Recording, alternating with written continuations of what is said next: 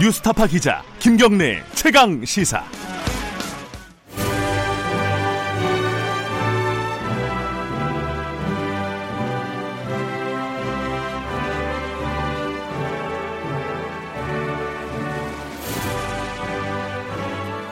김경래 최강 시사 2부 시작하겠습니다. 매주 금요일 전국의 가장 뜨거운 현안을 여야 두 분과 이야기 나눠보는 시간입니다. 최고의 정치 두 분 오늘도 나와 계십니다. 자유한국당 김영우 의원님 안녕하세요. 네, 안녕하세요. 반갑습니다. 더불어민주당 표창원 의원님 안녕하세요. 네, 안녕하세요. 일단은 어, 오늘 새벽에 들어온 소식 가지고 코멘트를 한 번씩 좀 들어보고 예, 뭐 길게 얘기할 건 아니고요. 정세현 장관하고 오랫동안 얘기해가지고 그 한미 정상회담 뭐 아까 정세현 장관은 좀 냉정하게 평가를 하셨습니다. 어, 뭐 노딜에 가까운 거 아니냐. 하지만 어, 북한에 주는 어떤 내밀한 메시지가 있을 가능성이 높다. 그거는 좀 지켜봐야겠다. 요 정도 평가를 해주셨습니다. 요거는 어, 표창원 의원님한테 먼저 좀 들어볼까요? 근데 저는 아주 쉽게 간단하게 설명을 드리자면 네. 어, 포수가 마운드에 올라와서 투수랑 이야기하고 왔다. 그래서 뭐 사인에 어, 조금 불일치라든지 예. 혹은 어떻게 마운드 운영을 해나갈까 예. 이 부분에 대해서 상당히 중요한 음. 그러한 어, 논의를 마쳐서 이제 정말로 북한이라는 타자를 상대로 해서 트럼프와 어, 문재인 대통령 간에 네. 호흡을 잘 맞춰서 예. 완전한 비핵화까지 가는 그 길고 험한 여정을 이제 잘또 어, 그전보다는 잘 네. 이끌어 나갈 수 있는 체제에 구축을 하고 돌아왔다. 그래서 음. 이후를 좀 봐야 되겠다. 그 다음에 던지는 공이 예. 어, 뭐 직구냐 또는 커브냐 슬라이더냐 음. 거기에 대한 대응은 북한은 어떻게 할 것인가. 어, 음. 좀 흥미롭게 지켜봐야 될 시점 아닌가 생각됩니다. 그 어, 야구를 좋아하시는 모양이에요? 축구도 좋아하고요. 네, 농구도 좋아하고 배구도 아니, 좋아합니다. 그러면 누가 어, 트럼프 대통령하고 문재인 대통령하고 누가 투수입니까? 어, 둘이 좀 번갈아서 바뀌는 것 같아요. 아, 그래요? 예, 투수도 하고 변- 타자도 변, 변칙인데요. 아, 네. 포수도 하나요? 알겠습니다. 굉장히 재밌게 표현해 주셨네요. 김영우 의원님은 어떻게 보셨어요? 아침에 뉴스?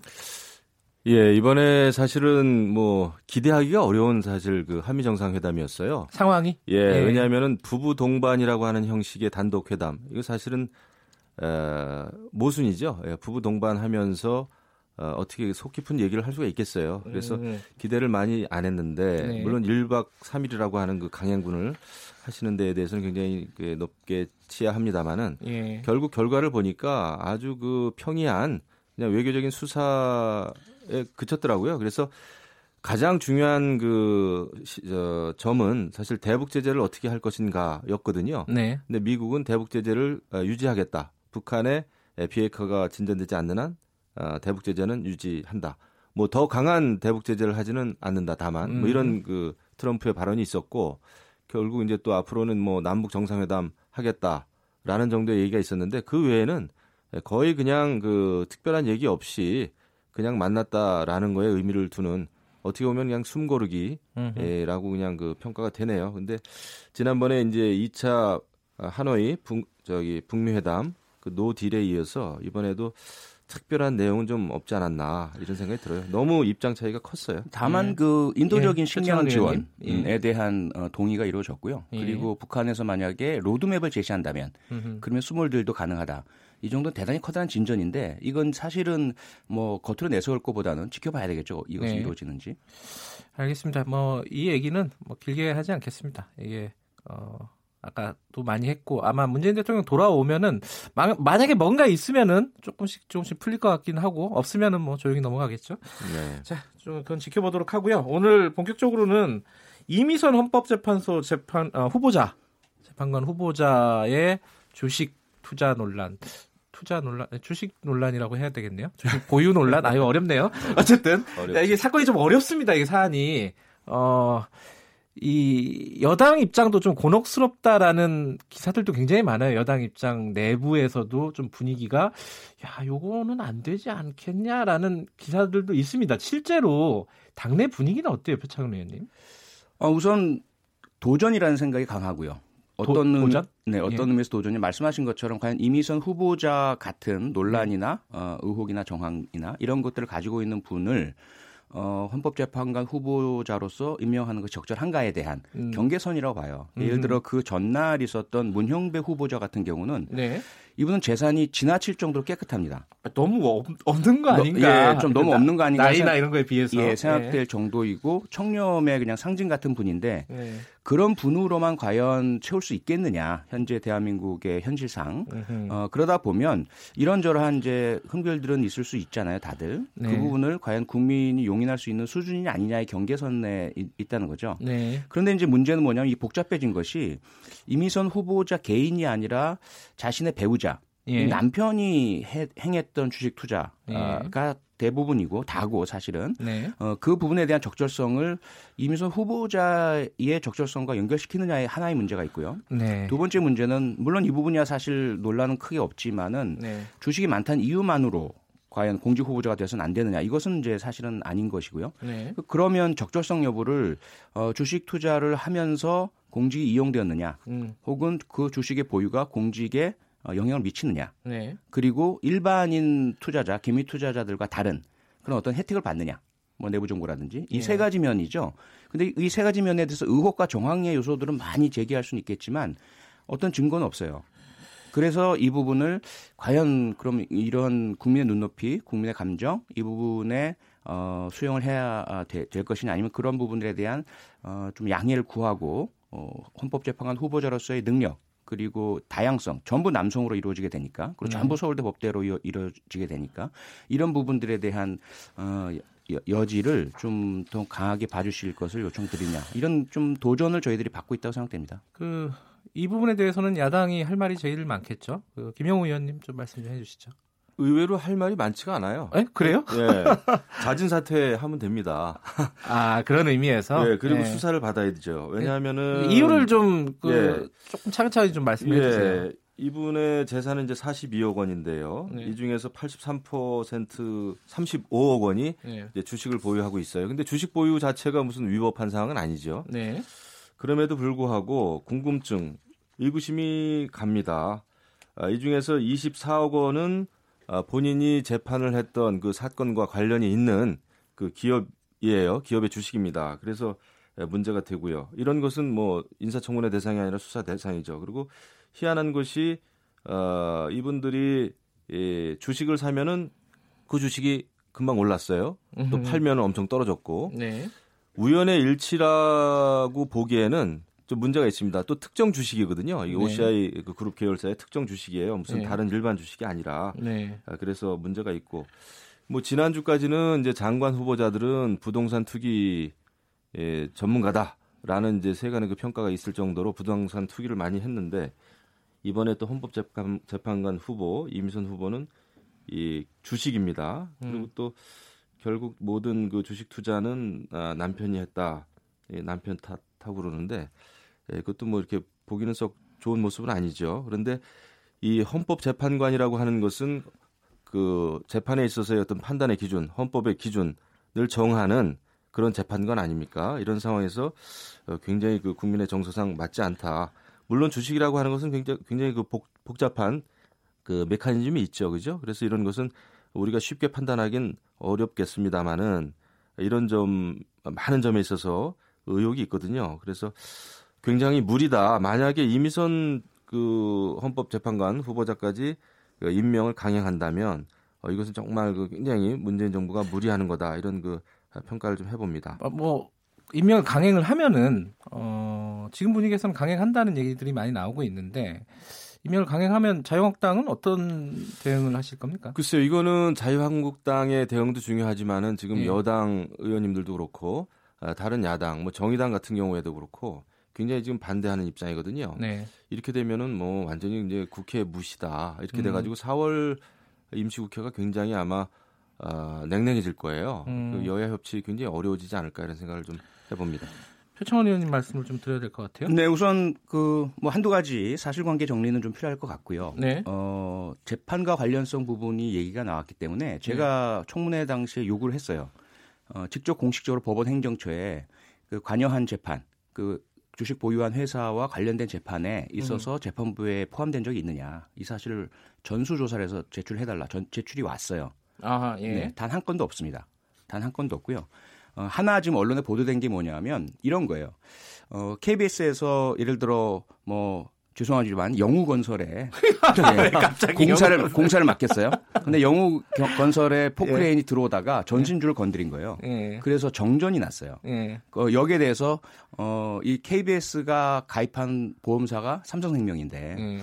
그이 삼성생명에서 일단은 1억 6천만 원의 어, 그 보험금을 지급을 한 거예요. 예. 정전 피해에 대해서. 예. 그리고 나서 보니까 이 기준기가 어, 이 건설인 공제조합에 가입해 있어요. 음흠. 그러니까 건설인 공제조합도 하나의 보험이니까 네. 그러면 당신들도 부담을 해라. 음흠. 이래서 벌어진 소송이에요. 이것이 음. KBS랑 관련이 있을까요? 좀 복잡한 소송이군요. 관련이 예. 그렇게 됐어요. 네, 관련이 있습니다. 그러니까 그런데 문제는 뭐냐면 관련이 있다고 보더라도 예. KBS가 가입 가입한 삼성생명이 졌어요. 이 재판에서. 음, 음. 그러니까 결과적으로는 전혀 어 불이익한 결정을 만약 관련이 있다면 불이익한 결정 내린 거죠. 그러다 보니까 이게 사실은 예. 어, 실제로는 법적으로는 전혀 관련이 없는데도 불구하고 네. 어쨌든 KBS라는 이름이 들어가니까 혹은 그 주식을 보유한 이테크라는 건설회사가 들어가니까 예. 어, 관련성이 있지 않느냐라고 의심할 여지는 있는 거죠. 어, 그 사실관계가 잘못됐네요. 김영호 의원님. KBS가 이겼습니다. 그, 그 사건 보면은요.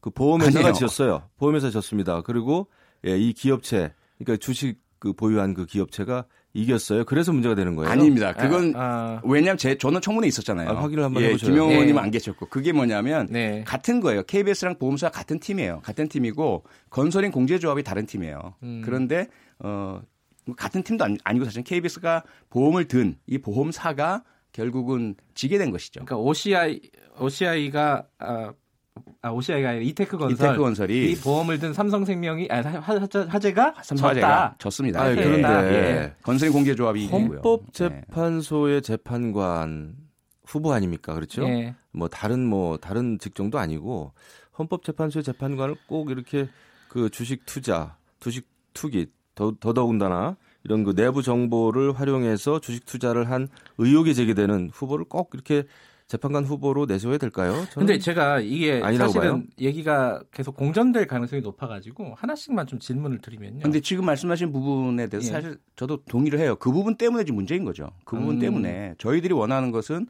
문영배 후보자처럼 한 점은 의혹 없고 무결한 분 이었으면. 좋겠어요. 음흠. 그런데 찾고 찾고 찾다 계속 나오는 말이 그거잖아요. 지난 정권이고 지지난 정권이고 예. 모든 정권에서 계속 인사청문회마다 똑같은 일이 벌어지고 있는데 저희들이 야당이라도 아마 똑같이 할 겁니다. 그렇죠? 음. 자유한국당 의원들이 하시는 것 제가 보면은 어 과거 우리 민주당이 저랬겠구나. 저나야 이제 초선이고 경, 경험이 많지 않으니까 네. 그러다 보면 이제 결국 나오는 것은 뭐냐면 계속 나왔지만 네. 인사청문회 제도 개선이에요. 과연 제가 그 인사청문회 장에서도 이미선 후보자에게 얘기했어요. 만약에 우리나라가 미국처럼 FBI가 6개월 정도의 철저한 어, 신상 조사를 할 수 있는 그런 검증 시스템이라면 네. 이 문제는 여기 올라오지도 않는다. 만약에 적격자가 아니라고 판단된다면 후보로도 못 올라온다. 하지만 그게 아니라 의심은 가지만 법적으로 문제가 없고 그리고 이 정도라면 어, 여야 협의를 통해서 한번 점검해보고 다른 능력을 봐서 그 열심히 할 또는 가지고 있는 보유 주식 모두 처분한다는 조건. 아, 그거는 이제 또 다른 문제고요. 제도적인 제도적인 문제. 개선은 어쨌든 현재가 그런 상태이기 때문에 이 문제에 대한 것도 사실은 물론 야당은 야당으로서 얼마든지 비판 공격하실 수 있고 해야 된다고 생각을 해요. 예. 다만 저희는 저희대로 국민 여러분께 아닌 건 아니라고 말씀을 드리고 아. 송구한 건 송구하다 네. 말씀드려야죠. 그러니까 제가 볼 예. 때는 제도 개선은 늘 필요한 일이고 예, 저도 뭐 저기 19대 때 이제 인사청문회 관련 그 법안도 발의를 했습니다만 그것은 하시자고요. 하지만은 지금 이미선 그 헌법재판관 후보의 임명 이것은 또 다른 문제입니다. 이것은 제도와는 관계없이 그런 주식 투기, 주식 투자 그것도 상당히 그 의구심이 가는 형태의 주, 주식 투자를 한 사람이 꼭 헌법재판소의 재판관이어야 되냐 말이죠. 이것은 제도와는 별도로 저는 인사청문회가 아니라 수사 대, 대상이라고 생각을 하거든요. 이것은 저 저만의 생각이 아닙니다. 지금. 그러니까 이게 그 주식 투자가 아까 표창원 의원님 표현하셨듯이 지금 경계에 있단 말이죠. 네, 그리고 네. 제가 또 하나 지금 말씀하신 내용 중에 본인이 한 것은 아니란 말이에요. 그래서 또 제가 욕을 했어요. 그러면 이 그 계좌 내역이 아니라 실제로 주식 투자를 객장에 간 것은 아니잖아요. 뭐 인터넷 프로, 예. 프로그램을 운영했잖아요. 그 프로그램을 저- 누가 어디에서 운영, 운영했는지를 제출해라. 그 음. 제출했어요. 그래서 그 해당되는 증권사에서 화- 사실 확인 보내왔고 그 남편 배우자가 행했던 프로그램에 대한 내역이 또 왔어요. 그러다 보니까 예. 첫째로 후보자가 한 것은 아니에요. 예. 하지만 배우자가 했어요. 그 배우자와 후보자가 함께 살고 있으니 어쨌든 공동 책임을 지고 있는 이런 문제가 있어요. 그럼요. 재산 예, 자- 형성 과정이라고 하는 것은 부부가 그 저희 뗄래야 떼서 생각할 수가 없는 문제고요. 그리고 이것은 남의 탓 탓할 문제가 아니에요. 지금 음. 그 김의겸 청와대 대변인도 그렇고 아내 탓, 뭐 남편 탓 예. 이렇게 남의 탓할 문제는 아닙니다. 지금 에, 자꾸 이제 그러다 보니까 국민들이 이거 문재인 정부 사람들은 남의 탓 DNA가 있느냐 이런 얘기까지 지금 하는 거 아니겠어요? 그 어쨌든 이 부분 있죠. 이 부분은 어. 한 가지씩만 제가 여쭤보고 제가 궁금해서 여쭤보는 건데 금태섭 의원이 그런 얘기 했잖아요. 주식 투자를 검사 때 하지 말라고 자기는 교육을 받았다. 이게 너무한 거 아니냐 판사로서 그 얘기는 동의하십니까, 표창원 의원님? 어, 동의하죠. 뭐 저도 음. 사실은 어, 경찰관 시절에 마찬가지였고요. 네. 그, 물론 그렇다 하더라도 이것이 금지된 것은 아닙니다. 예, 주식 투자를 한다는 것만으로 징계받는 규정도 없어요. 네. 다만 도의적 윤리적으로 예, 수사를 행하는 자가 특정한 사적 이해, 이해관계 너무 어, 매몰돼 있다 보면 예. 공정성을 잃게 된다는 것이거든요. 어, 그런데 여기에 해당되진 않죠. 이미선 후보자는. 하지만 네. 남편은 해당되죠. 음, 어, 그러다 보니까 이게 남편의 문제를 어, 부인에게 책임져야 하느냐의 문제가 있는 거죠. 그 김영우 의원님 이 지금 내부자 정보, 내부 정보를 활용해 가지고 어, 어떤 주식 투기 투자를 했다 라는 건 의혹이지 사실 밝혀내긴 되게 힘든 부분이지 않습니까? 그렇죠. 지금 이제 수사를 받은 적이 없죠. 하지만 어제 에, 우리 당의 이제 김도읍 의원께서 발표하신 내용도 이렇게 보면 예, 그이저 이미선 후보 가족이 예, 보유한 주식은 특정 주식입니다. 그런데 여러 가지 악재 앞에서는 팔았고요. 호재 앞에서는 또 다 매수를 했어요. 네, 그 엄청난 거예요. 그다음에 그 주식의 양이 뭐 어, 작을 경우에는 또 문제가 안 되겠죠. 근데 굉장히 이 액수가 큰 액수입니다. 그래서 예. 일반 개미 투자자나 일반 투자자들이 봤을 때는 이것은 굉장히 정말 에, 분통할 일이다 이렇게 보는 거거든요. 예. 그래서 아까 우리 김태섭 의원님 말씀을 하셨습니다마는 금태섭 의원이요. 예, 금태섭 의원의 그 말씀이 맞는 거죠. 그리고 우리 이제 정치인들도 주식 투자 함부로 못 하거든요. 이것은 법적으로 안 되는 것이 아니라 도의적으로 못 하는 거죠. 어, 그리고 뭐 금태섭 의원 같은 경우에 좋은 말씀을 최근에 또 많이 하시더라고요. 공수처 그것도 안 된다. 이런 말씀도 하시고. 그 얘기도 긴 얘기니까. 관련되지 않은, 않은 이야기니까요. 패스트트랙이 네. 어려워지겠다 이런 생각을 좀 네. 해봅니다. 근데 지금 김영호 의원님 예, 말씀 주셨지만. 자유한국당의 정모 의원님께서는 최근에 네. 주식 보유를 통해서 한 항공사를 소유하게 되셨어요. 대주주가 되셨습니다. 그래서 그분이 과연 그럼 국회의원으로서 자질이 없느냐 이런 문제가 있는데 사실 그러는 뭐 저- 꼭 제가 연결 짓고자 하는 이야기는 아니고 지금 아, 말씀하셨기 때문에 나온 예. 드린 말씀이고 장하성 실장은 완전히 주식 부자입니다. 뭐 그래서 문제는 따지면. 뭐냐면 그 매수와 매각 시점의 문제잖아요. 예. 근데 전체적으로 봤을 때 저희들이 어제 청문회에서 나온 게 뭐냐면 25%의 손실이에요. 돈을, 돈을 때? 벌지 못했어요. 예. 그러니까 소득에 대비해서 지금 보유하고 있는 액수가 25% 손실이 났고요. 아 연봉을 다 계산해 보니까. 예, 그리고 예. 연봉 전체를 계산한 게 아니라 주식 투자에 들어간 돈. 아 들어간 예. 돈을. 예. 그리고 그 특정 이제 시점에서 어 고점에 올라왔을 때 그 매수 매도하고 팔고 예. 저점일 때 사고 이런 흔적이 있어요. 딱 있죠. 고, 고, 그것만 딱 이렇게 봤을 때 예. 그럼 그때도 보면은 다량이 아니에요. 보유 주식 중에 일부를 어, 최고점에서 팔고 그리고 최저점에서 매입을 한 거예요. 네. 그래서 이 부분은 물론 당연히 그렇다 하더라도 이, 것이 혹여나 어, 내부 정보의 가능성이라든지 내부자 거래 우려라든지 이런 거 이- 있다면 철저히 조사 수사하고 처벌을 받아야 되겠죠. 표, 표현님이 지금 청문회 직접 참여하시는 의원이시잖아요. 네. 그러니까 여당 의원들의 대체적인 분위기를 대표하신다고 볼 수도 있겠죠. 지금 표현님 말씀이.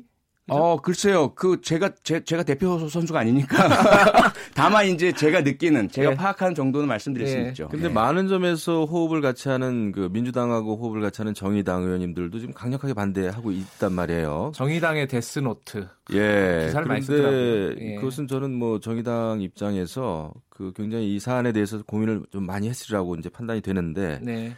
예, 정말 그 국민 정서상으로는 맞지 않아요. 그다음에 단순한 정서상이 아니라 의혹이 그 제기되고 있는데 이런 예. 의혹들이 전혀 근거 없어 보이지가 않단 말이죠. 네.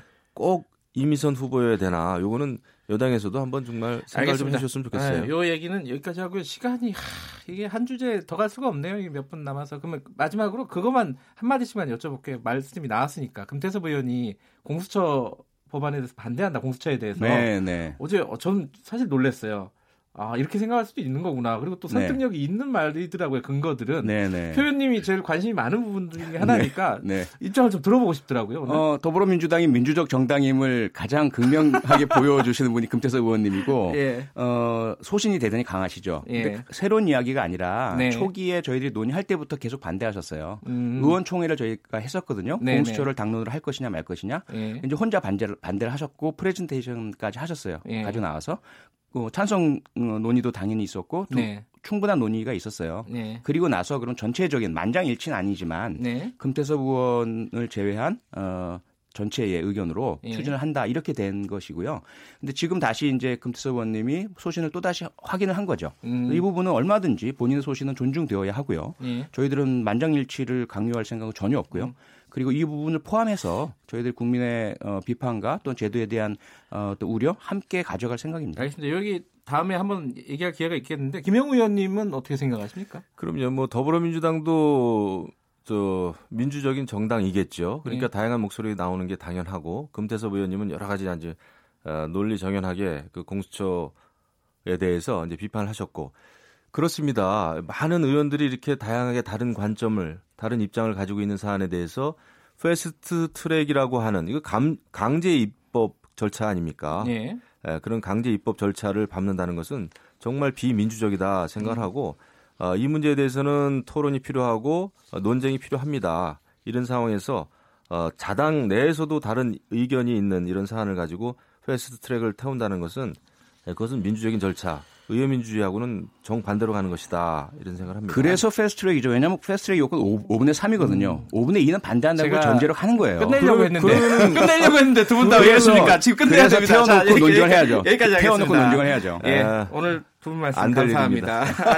저 안 들립니다. 저. 자, 자유한국당 김영우 의원, 더불어민주당 표창원 의원 감사합니다. 고맙습니다. 감사합니다. 김경래 최강기사 2부는 여기까지 하고요. 잠시 후 3부에서 뵙겠습니다. 3부에서는 이미선 헌법재판관 후보자 배우자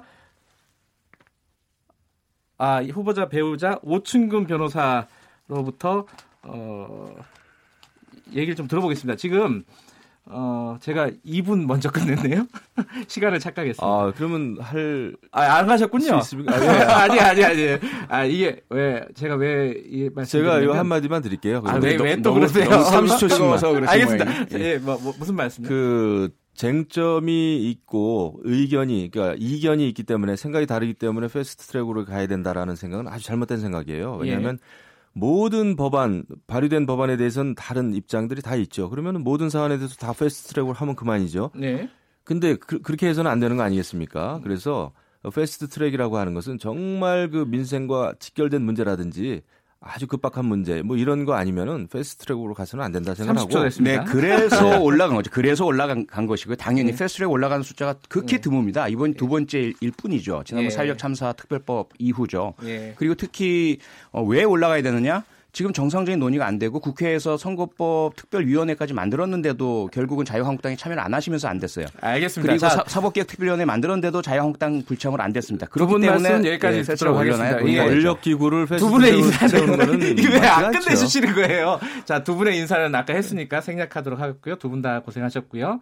제가 이 말씀 드리려고 했었는데 그 8322님이 그 이미선 후보자 남편분 오 변호사를 3부에서 인터뷰를 하게 되게 됐는데 왜 부르냐 대놓고 변호 기회를 주냐 이렇게 말씀하셨는데 어, 저도 좀 어, 그게 좀 그, 이상했는데. 아, 저는 궁금한 게 많습니다. 어, 기회가 아니라, 변호의 기회가 아니라 제가 좀 하나하나 차근차근 다 꼬치꼬치 캐물어 보도록 하겠습니다. 어, 들어보시면은 아마 어, 어떤 입장이든지 정리가 되실 것 개미 같습니다. 투자자도 한분 아니, 불러봐 주세요. 끝났다니까요. 여기까지 듣겠습니다. 김경래 최강에서 2부는 여기까지고요. 3부 잠시 후에 뵙겠습니다.